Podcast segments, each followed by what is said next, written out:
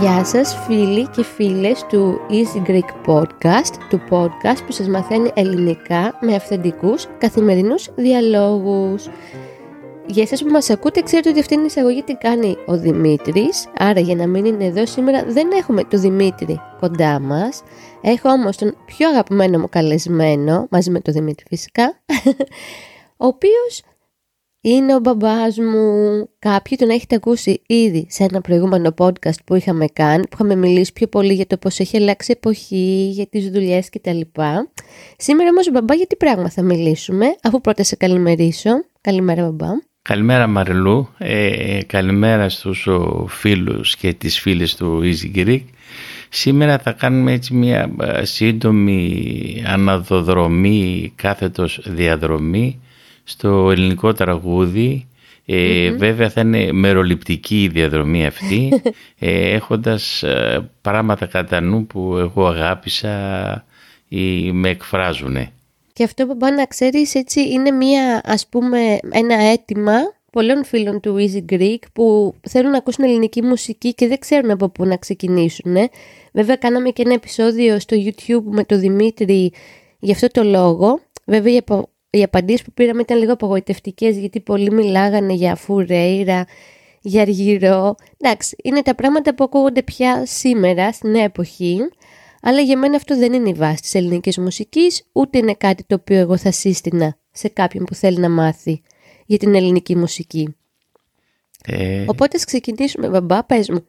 Ε, ναι, δεν θα διαφωνήσω. Θα έλεγα ότι ε, ουσιαστικά πρέπει να ξεκινήσουμε από την ε, βάση της ε, ελληνικής μουσικής που δεν έγινε τυχαία παγκόσμια γνωστή έχοντας να παρουσιάσει μια περίοδο τα ιερά τέρατα που λεγόταν Χατζηδάκης, Θοδωράκης και εξαρχακος Είναι πολύ σημαντικό για όσους πραγματικά θέλουν να ασχοληθούν με την ελληνική γλώσσα να ανατρέξουν αυτούς τους καλλιτέχνες γιατί θα βρουν ε, παράλληλα στίχους συγκλονιστικούς γιατί πρώτη φορά ιδιαίτερα ο Θοδωράκης πάντρεψε ε, ποιητές πια και ξέφυγε από τον ε, καθιερωμένο στίχο ε, και βγήκε προς τα έξω προς το λαό και έφτασε παντού.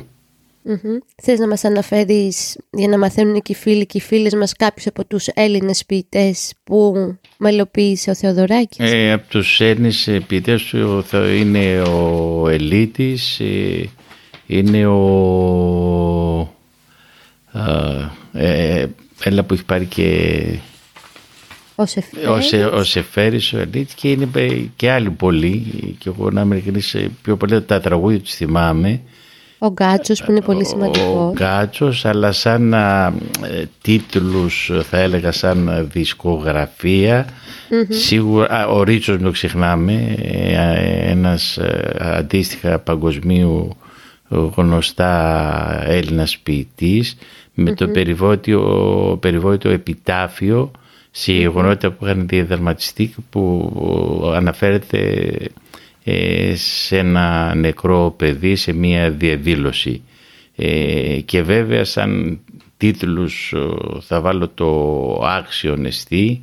Επίσης τα 18 Λιάνου τράγουδα της μικρής πατρίδας είναι κάπου μετά τη μεταπολίτευση. ε, και την συσπήρωση του κόσμου και το όραμα ότι μια Ελλάδα θα αλλάξει Πες μας λίγο την μεταπολίτευση για τους φίλους που δεν ξέρουν. Ε, μεταπολίτευση η Ελλάδα ξεκινώντας μετά από ένα πόλεμο, στο δεύτερο παγκόσμιο πόλεμο, δυστυχώς ήταν από τις χώρες όπως και η Ισπανία που εμπλέκανε σε ένα πολύ αιματηρό και καταστροφικό εμφύλιο πόλεμο.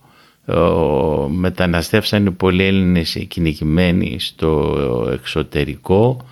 Ε, γίνανε βήματα προς την πλευρά της δημοκρατίας και ενώ φαινόταν ότι κάπου θα υπάρξει μια ισορροπία στο πολιτικό σκηνικό μάλλον με ξένες παρεμβάσεις και με το φόβο ότι θα επικρατήσουν οι άνθρωποι με τις αριστερές ιδέες τότε μην ξεχνάμε ήταν εποχή του ψυχρού πολέμου που ήταν χωρισμένα σε δύο μπλοκ παγκόσμια ο κόσμος.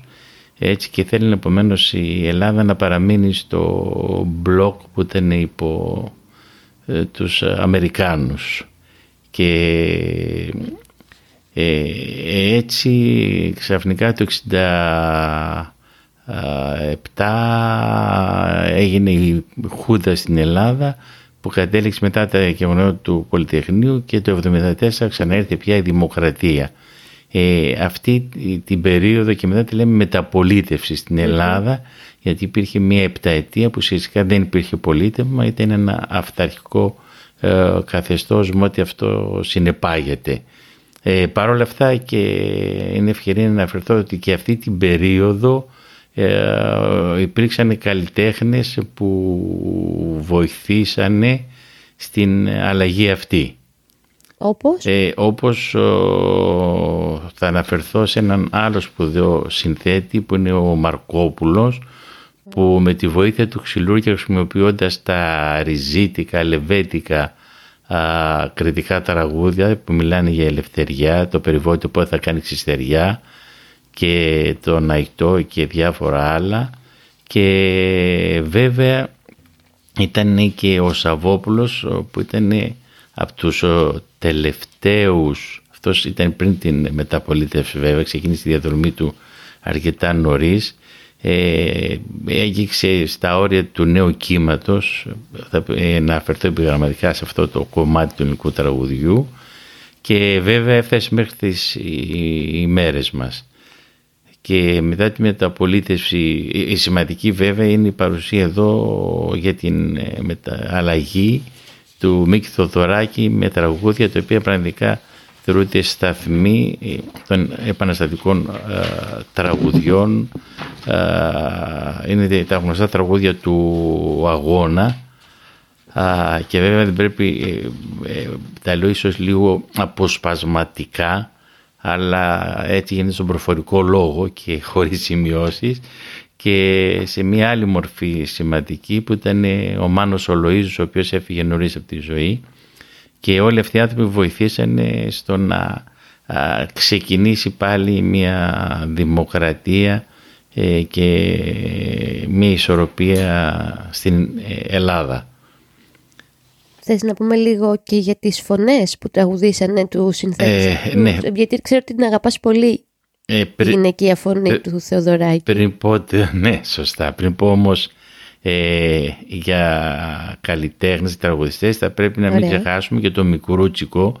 Μπορεί να ειναι λίγο... Ε, πιο μετά είναι λίγο. Λίγο πιο μετά, αλλά και αυτός είναι ένα σημαντικό κομμάτι της ε, ελληνικής ε, μουσικής που θα την έλεγα επιγραμματικά έντεχνη λαϊκή Απλά για να μην μπερδευτούν ε, οι φίλοι μας που ακούνε, θα λέμε και τα μικρά ονόματα μπαμπά για να μην γίνουν μπερδέματα, μιλάμε για τον Θάνο Μικρούτσικο. Για τον Θάνο Μικρούτσικο, ναι, σωστά. Γιατί σωστά. έχει και τον αδελφό του, τον Αντρέα Μικρούτσικο, ναι. που έκανε κάποια λίγα καλά τραγούδια ναι. με το Ρασούλη, αλλά μετά πήρε έτσι μια σωστά, διαφορετική πορεία. Απλά για να το θυμούνται, να πρέπει να έχουν κατά νου όσοι μας ακούνε, ότι ο Μακρούτσικος έχει ταυτιστεί με ένα πολύ σπουδαίο ε, Έλληνα ποιητή.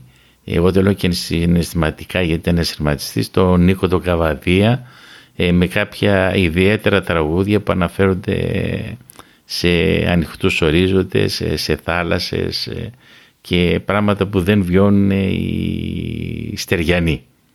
Ήταν μια άλλη φωνή ε, μας ε, έφτασε μέσω της μουσικής του Μικρούσκου και στίχους του Καβαδία.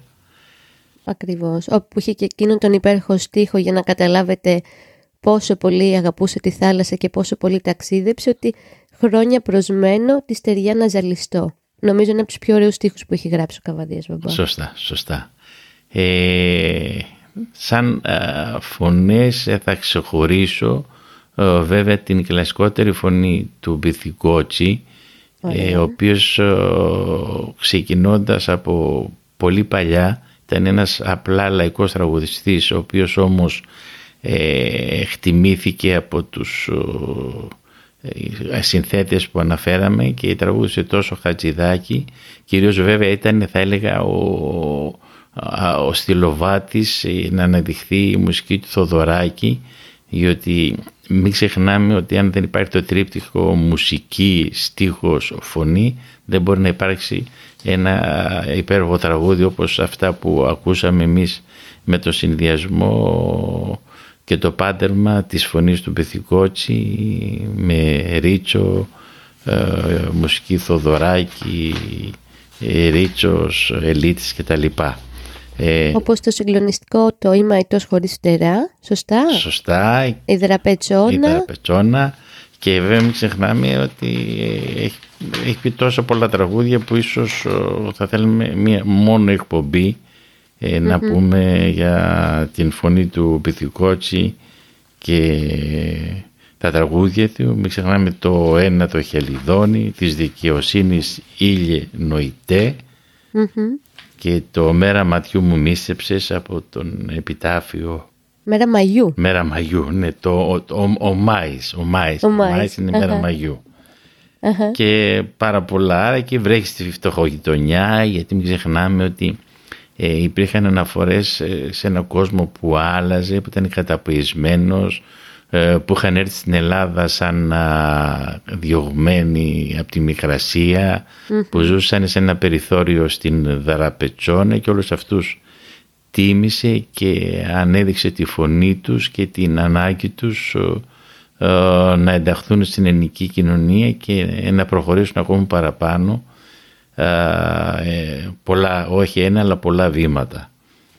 Ε, αν θέλω να αναφερθώ σε φωνές πέρα από την Πυθικότσι ίσως επηρεασμένος από το μπαμπά το Γκώστα ο οποίος έπαιζε αιρεσνιά κιθάρα με μια καταπληκτική φωνή ε, πάτε ενθουσιαζόταν με τη φωνή του Νταλάρα.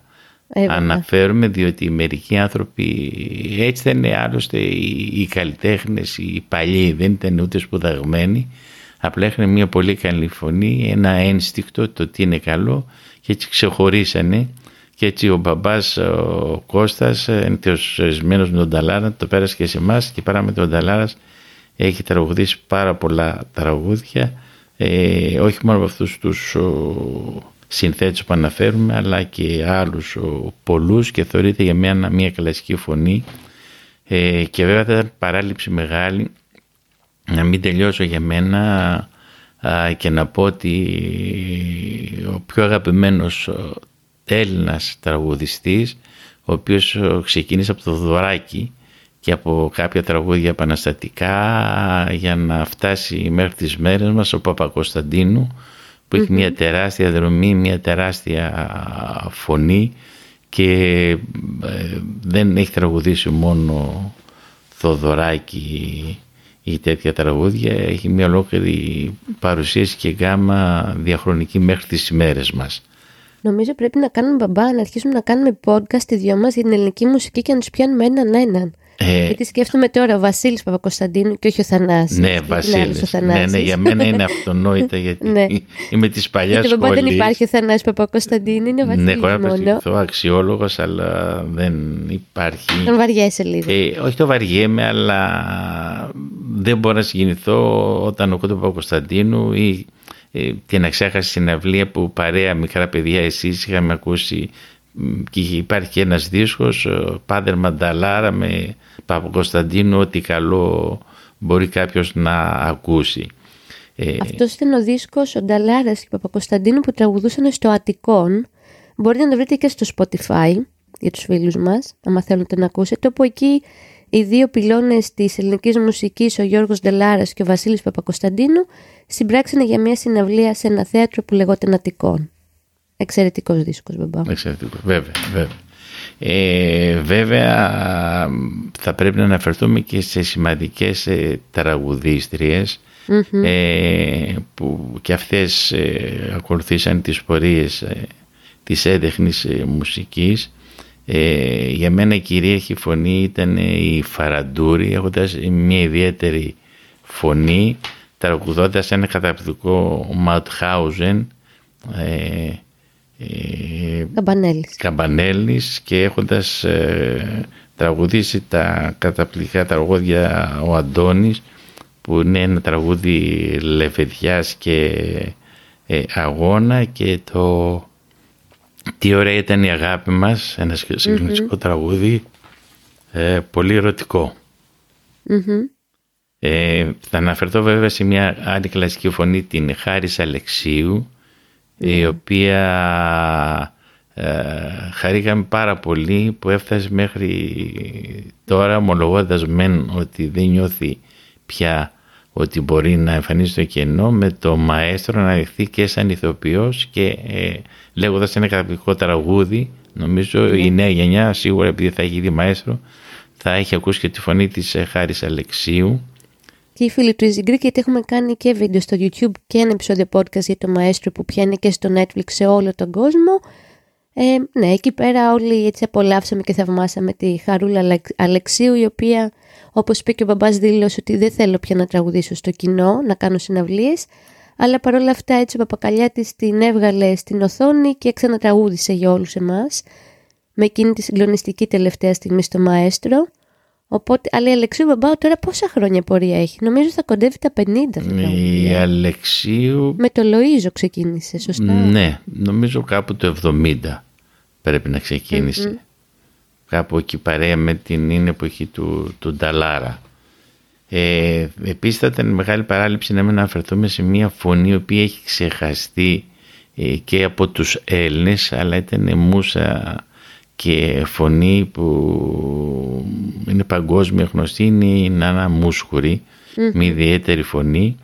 Ε, με το πιο γνωστό τραγούδι θεωρείται και ίσως παγκόσμια τα παιδιά του Πειραιά που έχει πάρει βέβαια και Όσκαρ, δεν το ξέρω ο κόσμος, το οποίο μάλιστα mm. αρνήθηκε ο Χατζηδάκης να πάρει για δικούς τους λόγους, επειδή ήταν ένας ιδιαίτερος άνθρωπος με περίσσια αξιοπρέπεια ε, και βέβαια εδώ θα πρέπει να κάνω μια αναφορά ότι Μπουζούκη έπαιζε ο Ζαμπέτας και στο βιβλίο του κάνει μια αναφορά το τι έγινε με το Μπουζούκι, στίχους και αυτό το γραφικό τραγούδι το οποίο νομίζω έχει μεταφραστεί σε πάρα πάρα πολλές ε, γλώσσες. Ακόμα και στα κινέζικα μπορείς να το βρεις. Ακόμα και στα κινέζικα. Ναι, στα ισπανικά, στα ιταλικά, στα γαλλικά. Είναι πια έχει φύγει από τα εθνικά όρια της Ελλάδας και όπως πεις και εσύ, έχει γίνει κάτι κοσμοπολίτικο και κάτι παγκόσμιο αυτό το τραγούδι. Όπως και γενικά η μουσική του Χατζηδάκη θεωρώ ότι είναι έτσι πιο έφυγε από τα στενά όρια της χώρας μας. Ε, ε, και του Θοδωράκη, Θοδωράκης, μην, μην ξεχνάμε ότι αφού είχε φυλακιστεί επί Χούντας ε, μετά μπόρεσε επειδή ήταν ο Θοδωράκης και πήγε στο Παρίσι από εκεί όργωσε όλο τον κόσμο και βέβαια έχει κάνει και το περιβόητο το Χενεράλε σε στίχους Πάμπλο Νερούντα και γενικά είναι παγκόσμια γνωστός πια σε συνολικά και όχι μόνο τραγούδια που ε, είναι γνωστά στην Ελλάδα, είναι και παγκόσμια γνωστά και βέβαια θα, θα κάνουμε μία αναφορά και στο Ζορμπά The Greek από την ε, κινηματογραφική ταινία που αναφέρεται στο βίο και πολιτεία του Αλέξη Ζορμπά, το γνωστό βιβλίο του μεγάλου Έλληνα συγγραφέα του ο Νίκου Καζατζάκη. Πόσα σπουδαία πράγματα ρε μπαμπά έχει βγάλει αυτός ο τόπος. Ε; ε... Και εγώ συναχωριέμαι που έτσι νιώθω υπάρχει μια συνέχεια σχετική, αλλά πια ο κόσμος έχει αλλάξει πάρα πολύ στο τι διαβάζει, τι γράφει, τι ακούει, αλλά ας μην πούμε τα αρνητικά και τα μίζερα, ας πούμε γι' αυτό. Για μένα αυτό είναι ένα μεγαλείο, αυτό που πες και πριν, το πώς συνδυάζεται η λογοτεχνία, η μουσική, ο Καζατζάκης που ανέφερες που είναι από το χωριό της μαμάς μας στην Κρήτη, από τη Μυρτιά Παιδιάδος. Ε, υπήρξε εκείνη η εποχή που συντελέστηκαν όλα αυτά τα αριστουργήματα και κάπως συγχρονίστηκαν μεταξύ τους. Και αυτό είναι πολύ συγκλονιστικό. Βέβαια, ναι. Ε, απλά εγώ πάντα σε, σε τέτοιες κουβέντες κάνω μία, σε μία αναφορά σε έναν φωτισμένο φιλόλογο που είχαμε στο γυμνάσιο και έλεγε ότι πάντα η μουσική και η τέχνη προηγείται της εποχής. Άρα όλοι αυτοί οι άνθρωποι ήταν η προπομπή μιας εποχής που άλλαζε, που είχε ιδεώδη και φαινόταν ότι πράγματι αυτά που ίσως και στη Γαλλική Επανάσταση πρεσβεύανε ή φωνάζαν οι φοιτητές στο Πολυτεχνείο Ψωμί Παιδί Ελευθερία. Είναι διαχρονικά. Μοιάζει να τα κουμπάμε, αλλά πάντα πισωγυρίζουμε και θα τα ξαναζητήσουμε. ε, και αυτή η εποχή, τώρα έχω και εγώ μια ηλικία και δεν μπορώ να κρίνω πολύ σωστά τα νέα πράγματα. Ε, μοιάζει όμως να είναι τελματωμένη και χωρίς προσανατολισμό μέχρι πάλι ο κόσμος να βρει το στίγμα και να παλέψει ε, να αλλάξει πραγματικά τον κόσμο δίκαια και να υπάρχει πραγματικά αγάπη και συμπνοια να προκόψουμε. Νομίζω τώρα η Γαλλία λίγο θα μας δείξει το δρόμο προς τα που να το πάμε, όχι τόσο για την αγάπη και για τη σύμπνοια, όσο για το, έτσι, τα δικαιώματα του, των ανθρώπων που έχουν κατακτηθεί να μην καταπατώνται, αλλά αυτό είναι μια άλλη μεγάλη κουβέντα. Πριν να συνεχίσουμε, γιατί θέλω να μου πεις λίγο και για το ελληνόφωνο ροκ που, που αγάπησες πολύ και αγαπάς και για το Σαββόπουλο κάποια πράγματα παραπάνω. Κάνω μια μικρή παρένθεση, μιας που οι φίλοι που μας ακούνε υπεριστεριζούν στο εξωτερικό, να ψάξουν μια εξαιρετική συνεργασία που είχε κάνει ο Μάνος Χατζηδάκης, δεν ξέρω μπαμπά μου το θυμάσαι αυτό, όταν πήγε στη δεκαετία του 70 στη Νέα Υόρκη και έζησε κάποιο καιρό εκεί, έκανε μια εξαιρετική συνεργασία με τους New York Ensemble. Το θυμάσαι; Uh, ναι. Και είχε αυτό το συγκλονιστικό τραγούδι το που το πήγαν το παιδί, που για μένα έτσι κάθε φορά με, με λυγίζει από το συνέστημα και το έπαιξε μαζί με, την, με εκείνη τέλος πάντων την ορχήστρα της Νέας Υόρκης οπότε μπορείτε να ψάξετε και αυτό εκεί που ψάχνετε για μουσική Μάνος Χατζηδάκης και New York Ensemble και μετά μπορείτε να βρείτε και τον αντίστοιχο δίσκο στα ελληνικά οπότε να ακούσετε λίγο και την αγγλική και την ελληνική εκδοχή, κάτι που αρέσει τους φίλους του Easy Greek να κάνουν. Για πάμε λίγο, πριν να πούμε για το ελληνόφωνο ροκ, το, συγγνώμη, το αγγλόφωνο ροκ που έχεις αγαπήσει, Πάμε λίγο στο Σαββόπουλο, να πούμε δύο πράγματα παραπάνω. Ε, ο Σαββόπουλος ε, για μένα ίσως είναι η πιο ολοκληρωμένη μορφή καλλιτέχνη που ξέρω, δηλαδή εγγύζει στο επίπεδο των ιερών τεράτων μου, που είναι ο Χατζηδάκης, ο Δράκης, ο Ξαρχάκος, για τον απλό λόγο είναι ο μόνος ο οποίος τραγουδούσε ο ίδιος, συνέθετε ο ίδιος ε, και είχε και στίχους ο ίδιος. Και εδώ βέβαια ήταν μια ε, πρωτοπόρα μορφή ε, σε αυτά που είπε ο, ο Σαββόπουλος ξεκινώντας με το ιστορικό του φορτηγό μέχρι και οι mm τίτλοι ήταν κάτι το οποίο σου τράβει μέσα στην προσοχή γιατί φορτηγό. Και βέβαια εκεί να αναφερθούμε σε δύο καταπληκτικά τραγούδια, τη Ζωζό που φτάνει με το φορτηγό, ε, τη Συνεφούλα, ένα τραγούδι το οποίο συγχωρεί, ε, έχει τόσο πολύ αγάπη την απιστία χωρίς να την επικροτεί, αλλά δείχνει το πόσο πολύ ερωτευμένος μπορεί να είναι κάποιος. Και για μένα υπάρχει ένα καταπληκτικό τραγούδι «Οι παλιοί μας φίλοι» που... Μην το πεις για πάντα φύγανε. Σωματοδοτεί τη ζωή ότι μας αρέσει δεν μας αρέσει. Κάποια στιγμή στη ζωή χάνουμε ε, φίλους, χάνουμε ανθρώπους. Κάποιοι άλλοι όμως να μας πλαισιώσουν ε, για να τραβήξει η ζωή την ανηφόρα όπως λέει και ο Θοδωράκης σε κάποιους στίχους τους. Ε, μια αναφέρουμε στον Σαββόπουλο βέβαια, μην ξεχάσουμε ότι ο Σαββόπουλος ήταν και ένας διασκεδαστής ε, με το περιβόλι του τρελού το δίσκο του που λέει το περιβόλι του ντυρλάτατα, τάρλα ντυρλάτατα. Ε, είναι ένα μάλλον από την κάλη μου, δεν ξέρω που έχει τις ρίζες του, πρέπει να είναι ένα παραδεισιακό τραγούδι και βέβαια παρόλο που είναι περιβόλι του τρελού έχει ένα κομμάτι που λέγεται θαλασσογραφίες, μην ξεχάσετε να τα ακούσετε. Ε, συνεχίζοντας ε, φτάνουμε στον Μπάλο που ε, εκεί έχει δύο σπουδαία τραγούδια. Το ένα είναι το σημαία που νάιλον υψώνουμε σημαία. Ε, δείχνει τις προσπάθειες που γίνονται με ψεύτικα ε, συνθήματα οι κατασκευές αλλά στο βάθος την προσπάθεια να αλλάξουν τα πράγματα και ο Παλιάτσος και ο Ληστής. Αυτό ήταν Bob Dylan όμως. Ε, σωστά. Και νομίζω είναι και ο πρώτος που έτσι έφερε τον Bob Dylan στο ελληνικό κοινό, γιατί τότε έτσι, στη Χούντα ουσιαστικά νομίζω δεν επιτρεπόταν να ακούνε πολύ ο κόσμος μουσική με αγγλικό στίχο. Ήταν έτσι λίγο απαγορευμένο ας πούμε.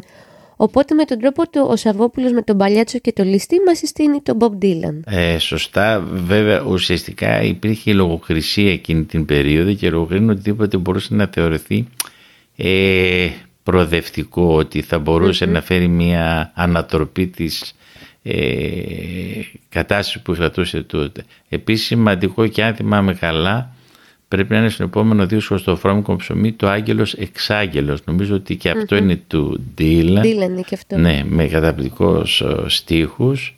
Ε, και εδώ βέβαια υπάρχει το περιβόητο Ζεμπέκικο με τραγουδισμένο κάποια στιγμή την ε, Μπέλου είναι ό,τι συγκλονιστικό και βέβαια αναφορές σε μια, ένα κομμάτι ιστορίας των ανθρώπων που ήρθαν το 22 σαν μετανάστες ε, και στην αγωνία και προσπάθειά τους να ενταχθούν στην ελληνική κοινωνία. Και ένα τραγούδι που δείχνει ότι Σαββόπουλος πάντα ήταν οραματιστής τη Μαύρη Θάλασσα.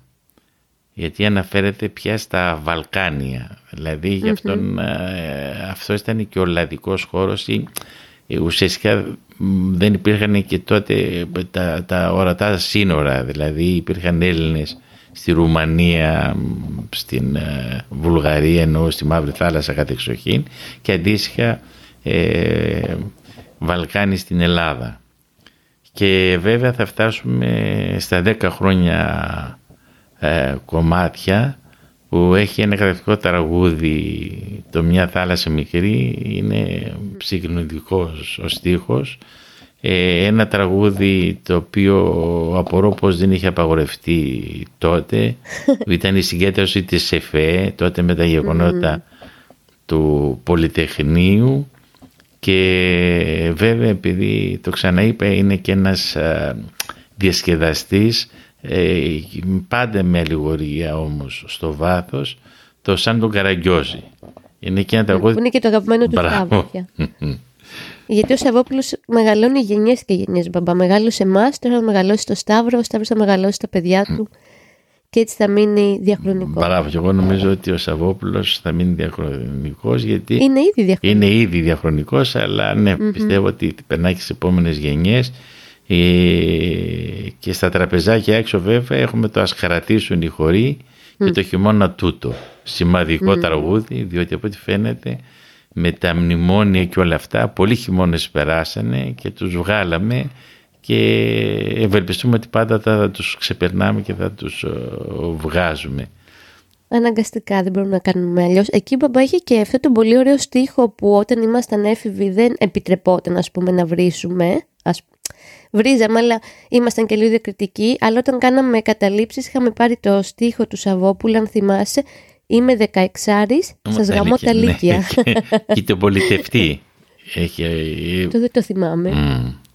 Και αυτό είναι ένα πολύ πολιτικοποιημένο αλλά έξυπνο τραγούδι του από τη Ρεζέρβα είναι αυτό okay. το δίσκο. Γενικά έχει τεράστια δισκογραφία ο Σαββόπουλος. Πάμε να μιλήσουμε λίγο μπαμπά για το αγγλόφωνο ελληνικό ροκ ε, γιατί δεν έχουμε πολύ χρόνο. Να πούμε γι' αυτο και μετά θα μου πεις και λίγο για τη μεγάλη σου αγάπη, το Ζαμπέτα. Και θα κλείσουμε έτσι. Α, πάμε πρώτα αγγλόφωνο ελληνικό ροκ. Ναι, αγγλόφωνο ελληνικό ροκ. Ξεκινήσανε δειλά στο τέλος του 60 κάποια συγκροτήματα Charms Olympians που τραγουδάγανε ροκ μουσική με ελληνικό στίχο. Ήταν η επαρχή. Δύο συγκροτήματα είναι αυτοί. Οι Charms, και οι Olympians. Ωραία. Και υπήρχαν βέβαια και οι Φόρμιξ που μετωσιωθήκαν μετά σε, στο πολύ σπουδαίο Aphrodite Child, mm. παγκόσμια γνωστή, με τον Ντέμι Ρούσο και τον Βαγγέλη Παπαθανασίου που ήταν η, η απαρχή τους, οι Φόρμιξ. Ε, ήταν τεχνικά θα έλεγα ειστερούσαν πάρα πολύ με τα ακούσματα της ροκ και κάπου εκεί που τελείωνε εγώ το Λύκειο στο 70-71 εμφανιστήκαν μια τριάδα καταπληκτικών μουσικών, mm. ε, η Πολ, οι οποίοι είπαν καταπληκτικά τραγούδια, δυστυχώς είχαν πολύ βραχύβιο βίο, αλλά έχουν πει το «Ήλια μου, ήλια μου» και το mm-hmm. «Άνθρωπε αγάπα» κατά τραγούδια με ένα καταπληκτικό τραγουδιστή που έχει φύγει από τη ζωή του Σταύρο το Λογαρίδη. Mm-hmm. Ε, ήταν η Πελώμη Ποκιού και αυτή με περιορισμένο ορίζοντα αλλά ε, ουσιαστικά παίζανε ξένα κομμάτια με επικεφαλής βέβαια τον ο, γνωστό Μπονάτσο το Βλάση, το Βλάση ναι, που ήταν ναι, και ηθοποιό. Το Βλάση Μπονάτσο που είχε παίξει και στην τηλεόραση μετά στην πολύ χαριτωμένη σειρά. Ε, ένας τσαπαράδεκτος, ε. μπράβο, καλλιτεχνική μορφή. Ε, έπαιζε τα χρουστά ε, ε, τότε, τον Πελώμα από και βέβαια θα αναφερθώ στους πραγματικά πρωτοπόρους και απαρχή της πραγματικής ροκ μουσικής, τους Σόκρατες που ευτυχήσαμε να έχουν ε, ένα καταπληκτικό κιθαρίστα το Γιάννη το Σπάθα και ένα καταπληκτικό μπασίστα το Ντρουκογιώργη και κατά καιρούς δραμίστες όπως τον Τρανταλίδη αν θυμάμαι καλά το όνομά του. Και είχαν γράψει αγγλόφωνο πια στίχο και είχαν κάνει και έξοδο στην Αγγλία. Ε, και αυτοί είχαν βραχή βιοβίου αλλά ήταν η απαρχή της ελληνικής ε, ροκ. Τη συνέχεια εγώ κάπου την έχασα α, γιατί πια άρχισα να βιοπορίζομαι πιο πολύ και βέβαια μου έκανε εντύπωση ότι πράγματι ήρθαν οι επίγονοι ε, και μ' είχε πάει το μαρλινάκι μας σε μια συναυλία και όταν άκουσα τρύπες, κατάλαβα πια ότι κάτι έχει αλλάξει οριστικά στην ελληνική μουσική σκηνή με καταπληκτικούς μουσικούς και βέβαια ελληνικό στίχο. Ε, αυτά είναι έτσι μια γρήγορη αναφορά στην ε, ε ελληνική ροκ ε, σκηνή. Παραδίδεις σκητάλη εδώ σε μένα μπαμπά σιγά σιγά ε. Ναι. Από τις τρύπες και κάτω. Νομίζω ναι αφορά τη νέα γενιά. Ε, απλά κλείνοντας θα ήθελα να κάνω μια μοναδική αναφορά στο ότι έχει αξία είναι διαχρονικό και συγχωριστό και θα κλείσω με μια αναφορά στον Γιώργο τον Ζαμπέτα ε, που είναι από τους πιο αγαπημένους σου πιο αγαπημένους, μαζί με γιατί ακριβώς είναι μια αυθεντική όχι μόνο λαϊκή φωνή αλλά και λαϊκή παρουσία τρόπος που μιλάει, εκφράζεται δείχνει αυθεντικούς ανθρώπους που σπανίζουν. Ωραία και θα, νομίζω ότι θα ξεκινήσουμε να κάνουμε podcast μαζί την ελληνική μουσική έτσι μπορούμε κάπως να το συζητήσουμε. Δεν το υπόσχομαι, θα το συζητήσουμε να δούμε αν θα μας βγει. Εγώ θέλω να σε ευχαριστήσω μπαμπά μου αγαπημένε και για το χρόνο σου και την καλή σου διάθεση όπως πάντα. Αλλά πάνω απ' όλα έτσι εδώ που μας ακούει και ένα κοινό σε παγκόσμιο επίπεδο να σε ευχαριστήσω δημόσια που με έμαθες να αγαπάω και να ακούω την καλή μουσική. Χαίρομαι, χαίρομαι πάρα πολύ. και τώρα έρθει και η σειρά του Σταύρου να μεταλαμπαδεύσουμε αυτή την αγάπη και τη γνώση. Μακάρι. Είναι πολύ σημαντικό να υπάρχει μια συνεχεια Καλή Ανάσταση, μια και είναι εποχή ε, Πάσχα. Και... Θα μας ακούσουν μετά το Πάσχα, οπότε αυτό θα το κόψουμε. Okay. Μπορείς να πεις μια αλήθεια. Πες κάτι άλλο, πες αντίο, καλ... να είστε καλά να ακούτε μουσική κάτι τέτοιο. Και χαιρετώντας θα χαρώ πάρα πολύ αν φανήκαμε λίγο χρήσιμοι για να αρχίσετε να ασχοληθείτε με την ελληνική μουσική γιατί πιστέψτε με ειλικρινά είναι άλλα ακούσματα και είναι ακούσματα που ξεκινάνε την καρδιά. Καλημέρα σε όλους. Και πριν να χαιρετήσω κι εγώ, ο Δημήτρης θα σας αφήσει από κάτω τα mail που εγώ δεν το θυμάμαι ποτέ για να στείλετε αν θέλετε κάποιο σχόλιο για τη σημερινή εκπομπή μας ή μπορείτε και σχόλιο στο easygreek.fm να είστε γεροί και δυνατοί και να έχετε αυτιά έτσι μεγάλα και τεντωμένα για να μπορεί να ξεχωρίσετε την καλή ελληνική μουσική μέσα σε όλη αυτή τη σαβούρα που επικρατεί σήμερα. Γεια και χαρά και από τους δυο μας. Να είστε καλά.